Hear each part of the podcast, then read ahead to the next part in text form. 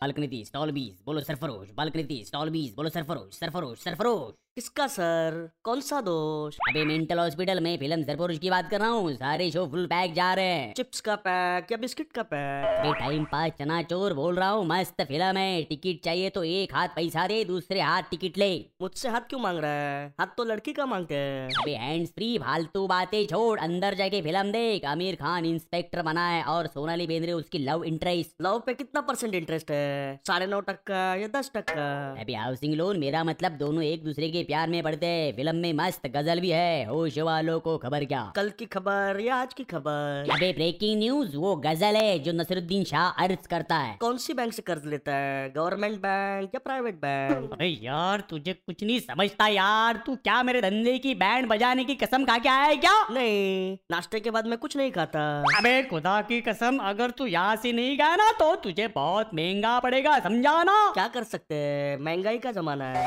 अबे यार तुझे फिल्म नहीं देखनी है तो जा ना क्यों इधर उधर की बातें कर रहा है यार तो तू बता किधर किधर की बातें करूं अबे तू कुछ मत कर सिर्फ मेरी खातिर एक काम कर दे यहाँ से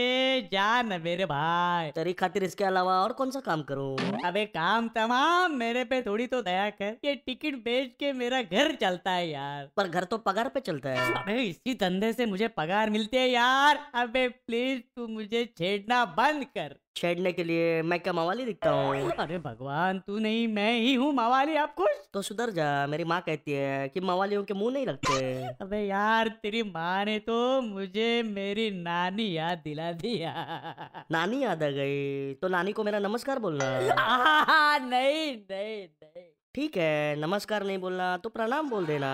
बात तो एक ही है अरे अरे अरे कोई मुझे बताएगा प्लेन की टिकट बुक करने के लिए कौन सी बुक पढ़ के जाना पड़ेगा